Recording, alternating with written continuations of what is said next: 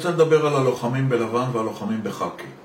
בשתי חזיתות אה, נלחמים היום אה, הצעירים שלנו. המתמחים ברפואה נלחמים אה, בחזית הקורונה ובחזית המגיפה, והלוחמים בחאקי נלחמים בחזיתות השונות, בגבולות ובתוך הארץ פנימה.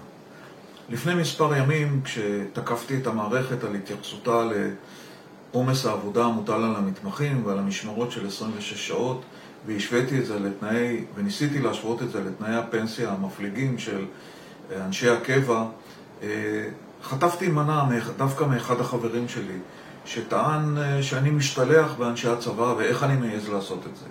ובכן, אה, שתי ידיעות שפורסמו השבוע מאששות אולי את, את הטיעון שלי במידה מסוימת. ראשית, אני אומר שלא השתלחתי באנשי הקבע.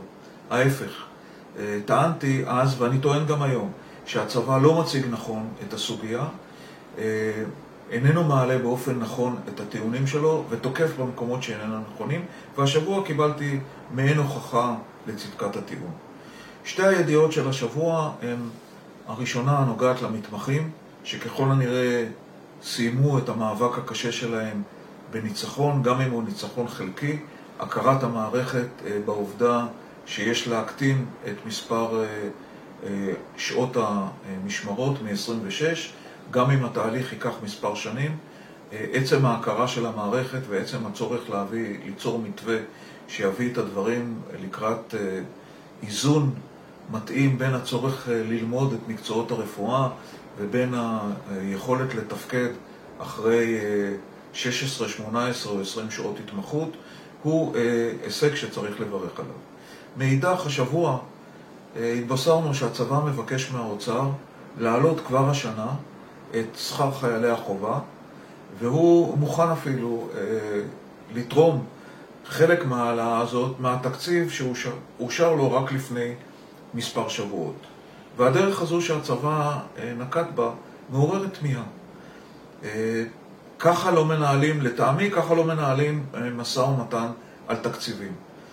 כאשר, אם וכאשר רצו להעלות את שכר חיילי החובה, היה צריך להעלות את הנושא ביחד עם כלל הבקשות הנוגעות לתקציב הביטחון, כולל הבקשות בעניין הפנסיה, כולל הבקשות בעניין השכר, כולל הבקשה להלבין את התוספות הבלתי חוקיות שמשולמות לאנשי הקבע בשנים האחרונות, אבל העלאת הבקשה להעלות את שכר אה, חיילי החובה שבאה אחרי אישור תקציב הביטחון נראית כאילו ניסיון להגיד, ניסינו, ולא הצלחנו, ואולי נצליח בשנה הבאה.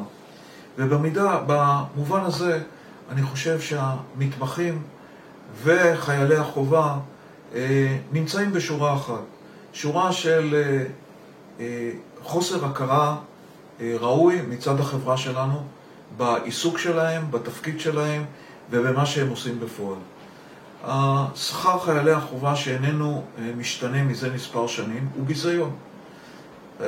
הצרכים של החיילים עולים, ההורים מוציאים מכיסם כספים רבים, גם על ציודים שהצבא צריך היה לספק, החל מהפלנלית המפורסמת, דרך הכיסוי לדיסקיות והגופיות הגופיות החמות לחורף, ועד לדמי הבילוי אה, בחופשות שישי-שבת, או לפעמים הנסיעות שהצבא גם היום אה, איננו מממן באופן, אה, באופן מלא. וכך גם אה, סיפור, סיפור המתמחים. ברור היה ש-26 שעות זה משמרת שהיא בלתי מתקבלת על הדעת, והיום, אני מקווה שזה לא יבוא על חשבון שכר המתמחים ברפואה, שאחרי שיקצצו להם בשעות המשמרת, הם יגלו פתאום שהתלוש שלהם, שהוא גם ככה קטן ומבייש לחלוטין, אה, יקטן, יקטן עוד יותר. המשכורות של אה, המתמחים הן אה, פחותות בניתוח של שכר פר שעה משכר של עוזרת בית או מטפלת, והאחריות שמוטלת עליהם כבדה מאוד. אנחנו מטילים גם על חיילי החובה וגם על המתמחים אחריות מאוד כבדה. אלה ניצבים בחזיתות צריכים להיות עם עיניים פקוחות 24-7,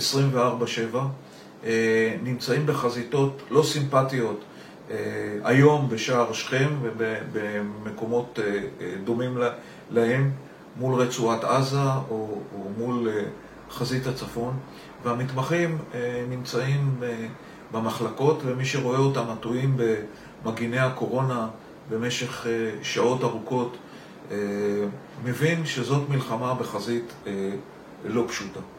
אז מגיע גם לאנשי, לחיילי החובה שמישהו יטפל בשכרם שלא טופל בשנים האחרונות ומגיע למתמחים שמישהו יטפל גם בשעות המשמרות וגם בתוצאה, בשכר שתבוא לאחר מכן כי צריך לזכור, אלה שתי החזיתות המרכזיות שהחברה שלנו נלחמת בהן ואני מאחל למתמחים שלנו שהחיילים בקבע עיניהם יהיו פקוחות תמיד ואני מאחל לחיילים שלנו, כשהם חס וחלילה מגיעים לטיפול רפואי, שהמתמחה שמטפל בהם יהיה ערני, טרי ומספיק בשל כדי לתת לו את הטיפול הטוב ביותר.